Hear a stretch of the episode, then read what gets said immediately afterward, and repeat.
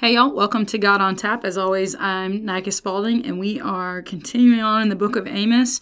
We uh, looked already the first three visions, and then we took a little break and looked at narrative yesterday, and now we're jumping in. This will be the fourth vision, and so we're going to look at all of chapter 8. So, chapter 8, verses 1 through 14, chapter 8, verses 1 through 14. So, let's jump right in. This is what the Lord God showed me.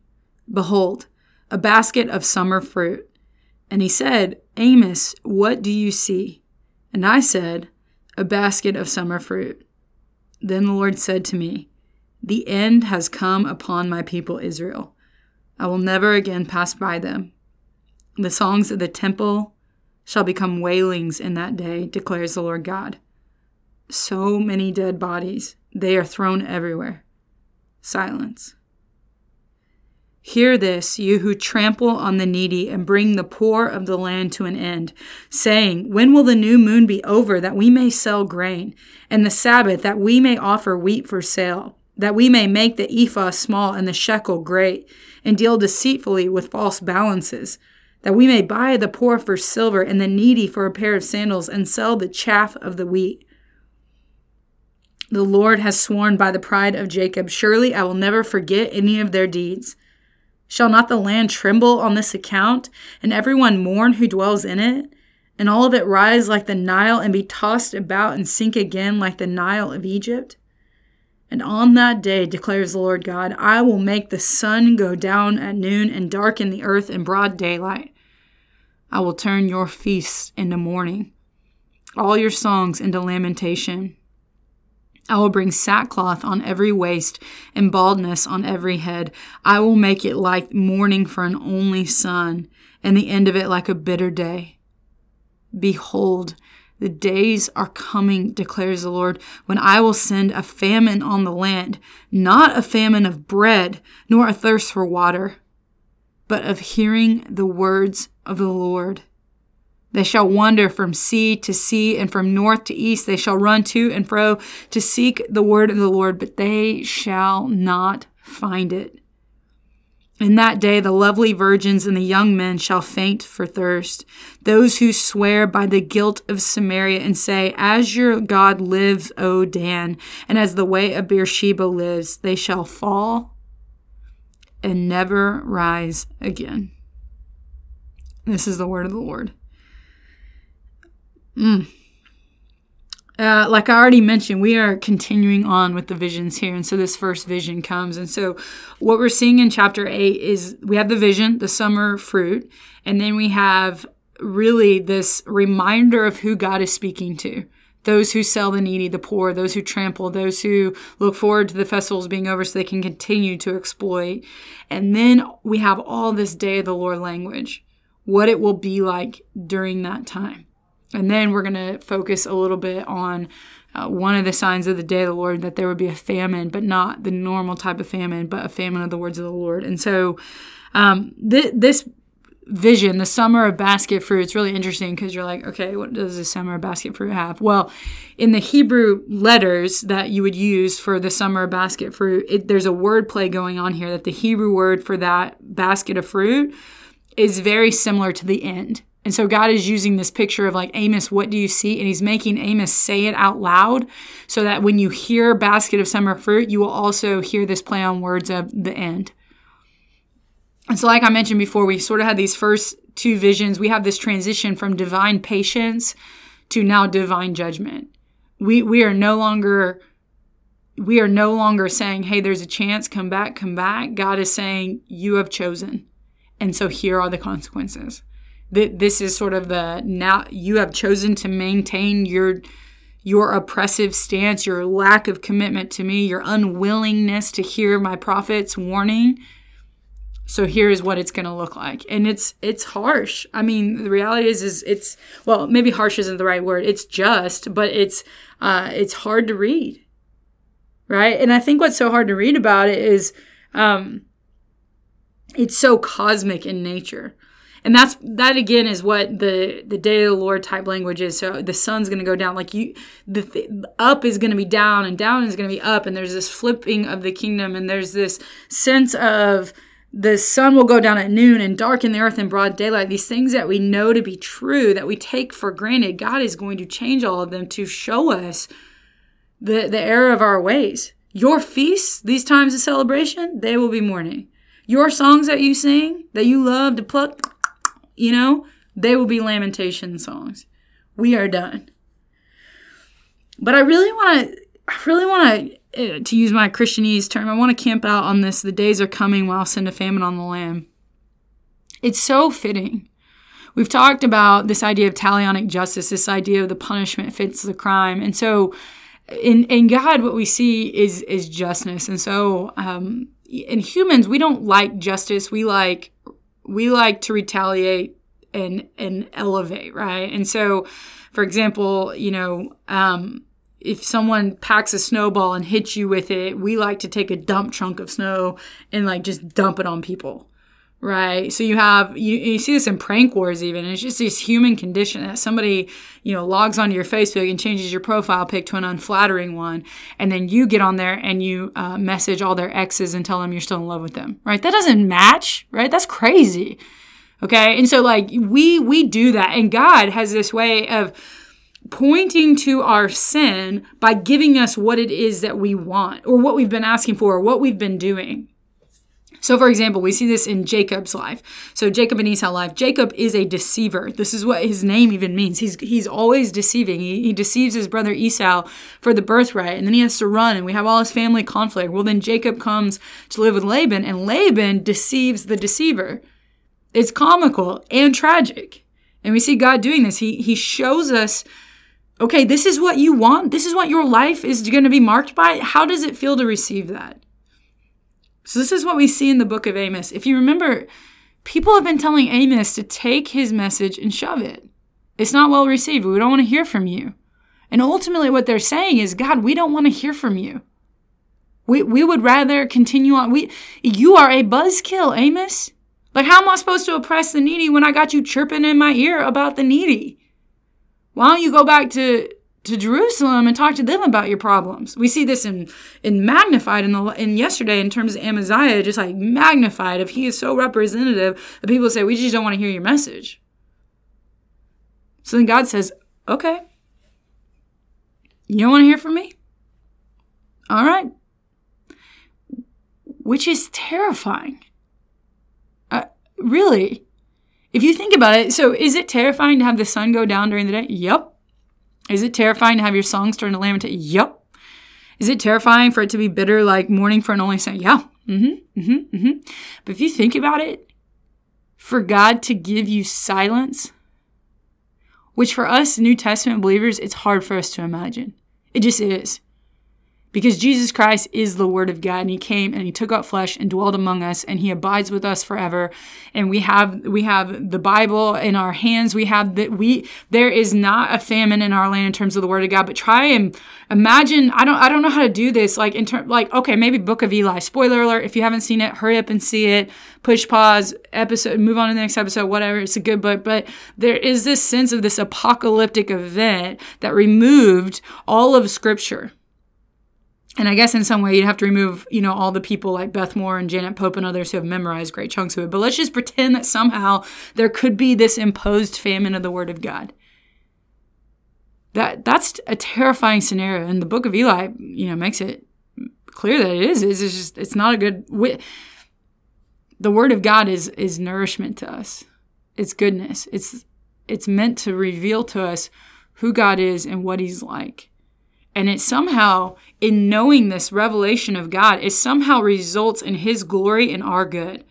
And how that works in this scenario where there's abundance, that both of these things happen at the same time, is, is honestly beyond my comprehension.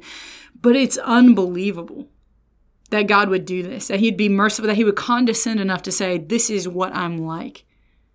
And that He would condescend enough to say, I'm going to take this man, this human being, Amos, and I'm going to speak through him to these other human like God himself has used the likes of Moses and Amos and Hosea and Obadiah and other authors and, and prophets to just say this is who God is. This is what he cares about. And by the way, he loves you so much that he has a message for you. Let that sink in. So, if all this day of the Lord language, all this cosmic, this is what's going to happen to you. This idea of a famine of the word of God. It says they shall they shall run to and fro seeking the word of the Lord, but they shall not find it. That is awful. Awful. And you know what's crazy though? Like I straight up, like I'm just gonna I'm gonna go from I'm teaching to meddling straight up. I'm not sure all of us believe that that's that awful. I I think let me actually let me just quote somebody way smarter than me. John Chrysostom has commented. He says, "This very thing that the Lord threatened to inflict on them by way of punishment." So this family of the Word of God, he's saying this very thing that the Lord threatened, this punishment that God threatens them with, we now of our own volition secure for ourselves. This very thing that God threatens to Israel, we secure it for ourselves. We have our own self-imposed punishment. He says, we, despite God's show of care for us and his provision for us, we do this to ourselves despite his care for us and his provision for us through the advice of mentors as well as the reading of scriptures. We ignore the advice of mentors and the reading of scripture, this very thing that should terrify us because it's what God threatened and then gives to Israel.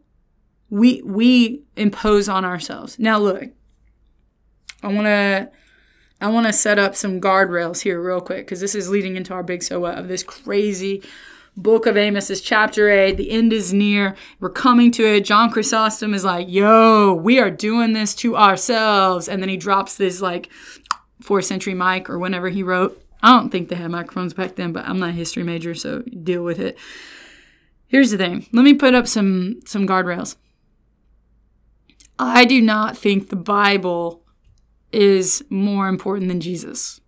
That that should not be that profound, but I think some people do. We are not a text-based people. And what I mean by that is the center of our faith should not be a book. The center of my faith is not a book. It's a person.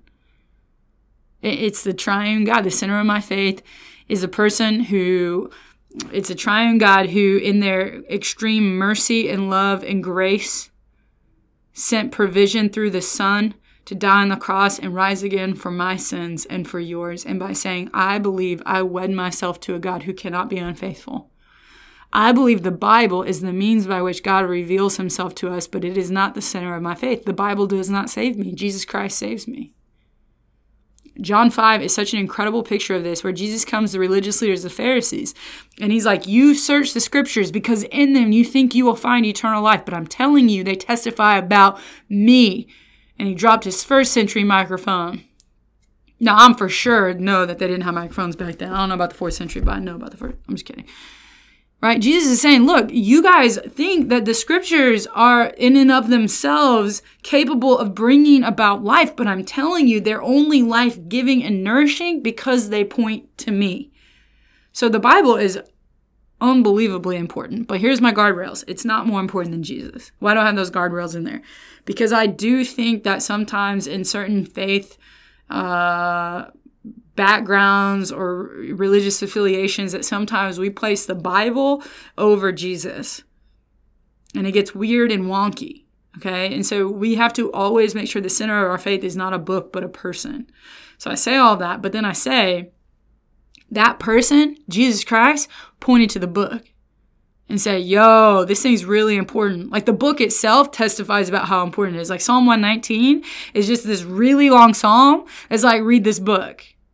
And not to mention, it's just God's revelation of himself. So, do you want to know what God's like? Look at Jesus and then read his book in that order. Look at Jesus, read the book. How you going to look at Jesus if you're walking around today? Well, guess what? You're going to read the book. Okay? So, this book this Bible, the reason why I'm doing this podcast is because I think it's incredibly important that we do not inflict upon ourselves the very judgment, the very punishment that God is inflicting upon the rebellious nation of Israel.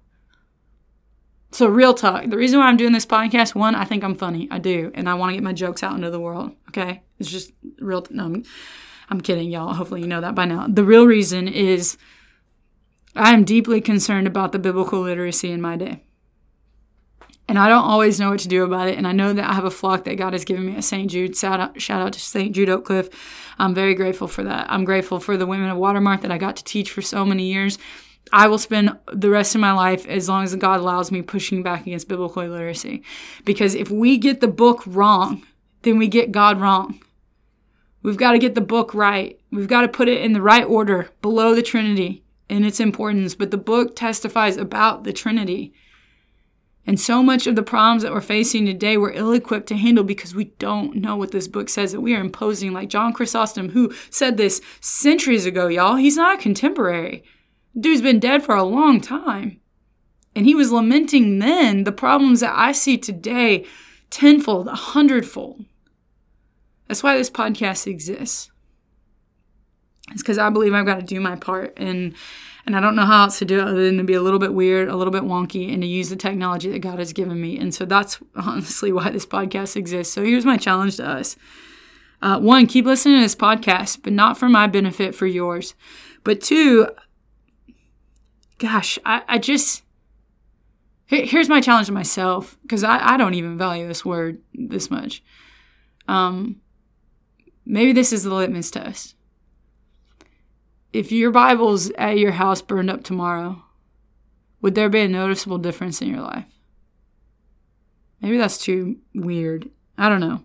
I guess what I'm trying to say is, is are you self imposing this very punishment that God has given Israel on yourself by ignoring the very word of God?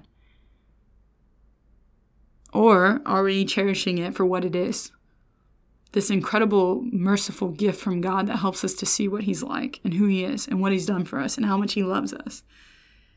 It's really a remarkable, a remarkable book. But it's not a remarkable book because it's just literarily beautiful. And it is. Oh my goodness. It's literarily, oh my gosh, in its own category. But Jesus says the reason why this thing's so important is because it testifies about Him.